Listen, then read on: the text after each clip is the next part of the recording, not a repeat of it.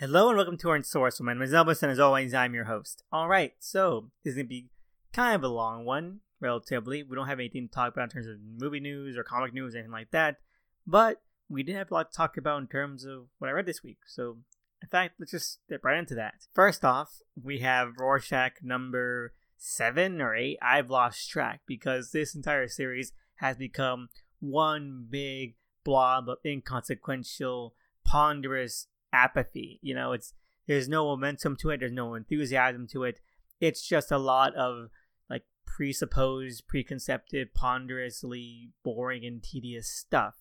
Now, this issue is actually one of the most infamous right now. It's garnered some of the most attention, even though it's not particularly worse than any of the other issues that the series already had. In fact, it's doing something the series already did with another creator, but it's the actual literal creator. It's somehow a lot more impactful to people. It's a lot more noticeable. And that is that, you know, this issue introduces the literal Frank Miller into the Watchmen universe. And it's it's ridiculous. It's stupid it has no thematic, emotional impact or weight. I do actually. I understand what he's trying to say, but what he's trying to say ends up meaning or having no faculty to what the story is going for or what the message even is in a real world context. Now, to give an example, in like the second or third issue of this series, Tom King introduces the Steve Ditko of the Watchmen universe. Now, it's not literally Steve Ditko, but it's meant to be him. It's meant to be the Watchmen counterpart to him. And he makes him an MRA incel, like alt right terrorist weirdo, which is like a really insane extrapolation of common urban legends and misconceptions about Steve Ditko as a person. And like, okay, I understand that at least. I think it's stupid. I think that that when you're trying to make something that comments on comic history and comic creators and their importance in terms of you know the development of comics as a medium, then you know just over exaggerating debunked urban legends like that is really kind of backwards and honestly kind of harmful to what you're trying to write. But whatever, you know, the fictional character. Like he's meant to be Steve but he's not really. But then we get an issue like this where it's literally Frank Miller. Looks like Frank Miller. He's named Frank Miller. He created a comic called The Dark Fight or Flight Returns, and yeah, it's it's really blunt. And he has he's literally making Frank Miller a mouthpiece for his own biases. Like I don't know where Frank Miller has ever said something like "The Dark Knight was a mistake. I've ruined comics or the Dark Age of comics, and I regret that so much," and that, like that kind of stuff. Like he's never done that, and in fact, Frank Miller has kind of remained gung ho and very kind of enthusiastic about comics he's done. I think the only time he ever sort of regretted anything was, of course, the Fall of Holy Terror, which he's gonna say that he wasn't in the right state of mind when he did that kind of stuff but yeah, it just seems really weird and it seems really flat footed. And I think Tom King got rightfully called out for it because, you know, you're talking about an actual person who's still alive and you're trying to make a comment about comics and you're just making them like your own sort of um, puppet for your own message here. And it's, it's weird. But what's weird is that there's a creator who, you know, wrote a Dark Age uh, progenitor comic and who ended up regretting it and who ended up thinking that Silver Age stuff was better and was the highlight of the medium, and it wasn't Frank Miller, it was Alan Moore. Now this issue has this weird occult bent to it, or like basically Frank Miller as part of like these people creating seances for Doctor Manhattan. That's weird. That's weird on its own.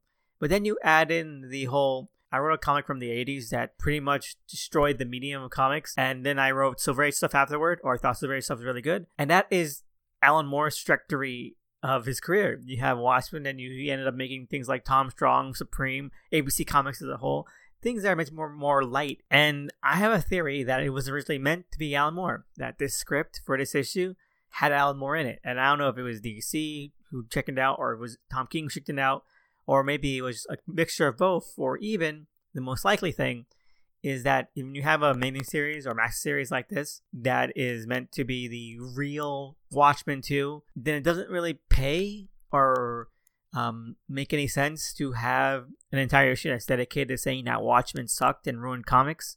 You know, it seems like it seems too much of a reach uh, to expect your fans to swallow. It's not even it's not even the worst issue. It's just the one that's most bluntly ridiculously underthought. Oh, and here's another thing in terms of the Alan Moore theory. There's a page here with Frank Miller that's meant to be a direct homage to Miracleman number one. So yeah, it was definitely meant to be Alan Moore, and uh, that's just so funny to me. Overall, two thumbs down. Anyway, moving on, we have Children of the Atom number two, and this issue was like about as good as the first issue. It didn't really have any uptick in quality. The one thing I will say is that it didn't have like a weird, awkward three page interlude where there's nothing but soapy teen drama bullshit, which was like the most like jarring part of the first issue. But everything else is still just pretty mediocre. It's not bad. It's not unreadable. I still enjoyed going through it, but it's also nothing that is as enrapturing or as entertaining as say Vita Ayala's New Mutants run, which is fantastic. And I was hoping for a little bit more, a little more of uptick. There might still be some room for that. I think that the sort of character building they're working on it seems to be like a focused character and issue. So hopefully by like issue five, we're gonna be able to have a good round out perception of this team, which I think it's building toward. And the world building and like plot seeding, they seem very palpable. I, I understand what Ayala is trying to kind of set up here, and I, I I'm excited for seeing where that develops and where that pays off. Like the mutant growth hormone bullshit that's obviously going on in the background like that'll be really fun to kind of you know integrate into the themes and integrate into like what the stakes personal stakes the intimate stakes that these characters who idolize mutants might be able to get into. So fingers crossed. Overall um two thumbs middle. Not bad but still pretty bland. Anyway after that we have america chavez made in the usa issues number one and two which i decided to read i have said a lot of stuff about america chavez in the show and I just want to stand by it. So I thought, like, you know, there's this new miniseries that's coming out. I've heard some okay things about it, and I want to see, hey, how does that stack up? I don't want to keep hating a character just for, you know, a bad creator on their their roster. You know, I want to give them a fair chance. So I decided to go look at this, and I have to say, it is a little bit better. It's still not ideal, but it's a series that has a lot more of an even footing when it comes to actually making America and her cast of characters like actual characters, not caricatures that are borderline and stereotypically racist, um, like Gabby Rivera did. Like um, people behind America Chavez in the USA are at least putting in the work to make them grounded and more down to earth. And I, I, was surprised by that. Like they actually feel like a dynamic that would exist in real families or in a real kind of community that that has Latin roots. You know, um, there's some things when it comes to just portraying how America's foster family basically treats her and treats each other and just the general kind of makeup of the family that felt really true to life. And I, I really enjoyed that. That, that really spoke to me as as a as a Latino person that you know sometimes feels like out of place. Just the way she interacts with her adoptive father and mother, I thought that was really really tangible. That had some really great presence to it. But yeah, it's still not all that good. Like Eh, there's still some moments where it's like eh, you're, you're stretching into a cartoony Hispanic kind of caricature. Like I don't know anyone who would mutter about Roscoe Leche in the middle of of like a fight or something like apropos of nothing. That's the stuff that feels forced, that feels Looney Tunes bullshit. I think that there's room for this character to grow out of that kind of stuff, and hopefully this miniseries is a stepping stone toward that. Because so far, from what I read for the character, she's either just a bland, blunt teen character, racist caricature, and this time it's actually somewhere in the middle, and you know, hopefully there's progress made.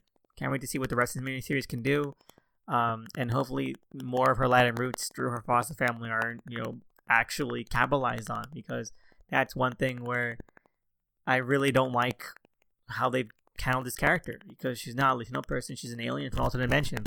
So, you know, if she's adopted by his family, then you know more power to her. Let's let's explore that a lot more, and hopefully future writers do. So overall, I want them up, want them middle. And lastly, we're going to talk about Sweet Tooth Return number six, which is the finale to the Sweet Tooth epilogue miniseries, and it is nonsense. Like like we just spent six issues for Jeff Lemire to say, oh, that'd be a cool idea, but I guess I didn't think of anything cool to do with it.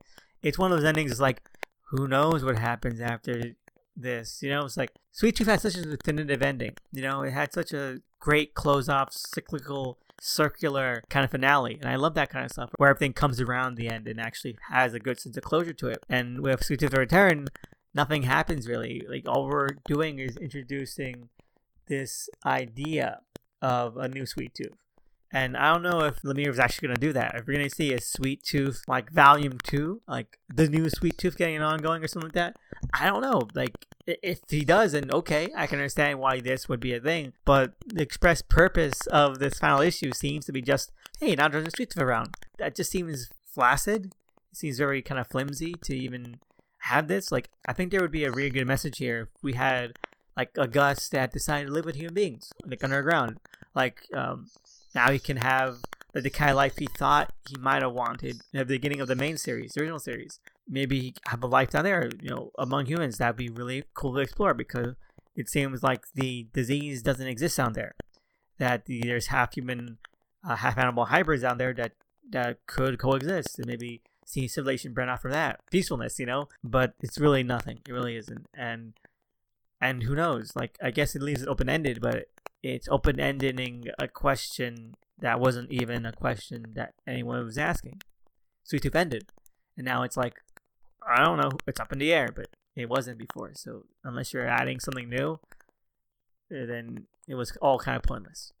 I mean, it wasn't bad overall. I give the miniseries a six out of ten, but this issue was like one thumb middle, one thumb down. And uh, yeah, that's about it for what I read this week. Let's move on to what I watched this week with the fourth episode of The Falcon and the Winter Soldier, which is probably like the most insulting episode. Like, it's not the worst episode, but it is the most insulting because it delves right into that whole WandaVision audience manipulation thing where the show clearly thinks the viewers are idiots and they're easily manipulable into what they want us to sort of perceive the characters as. Because, and this has been a big topic this week, we see the characters and the show try to contend with both the terrorists that kill all these people and U.S. agent who is kind of going off the deep end. Now, what the weird thing is, is that the terrorist who killed all these people and who is planning to do it again uh, gets this really sympathetic lens to her. And the U.S. agent who has kind of PTSD and you know is clearly just trying to do the right thing and